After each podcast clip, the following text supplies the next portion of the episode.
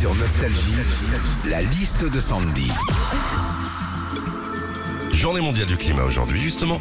Quand on regarde la météo, Sandy. Bon, alors déjà, quand on regarde la météo, des fois, le lendemain, on se rend compte que le temps qu'on a n'est pas du tout celui qu'on nous avait annoncé.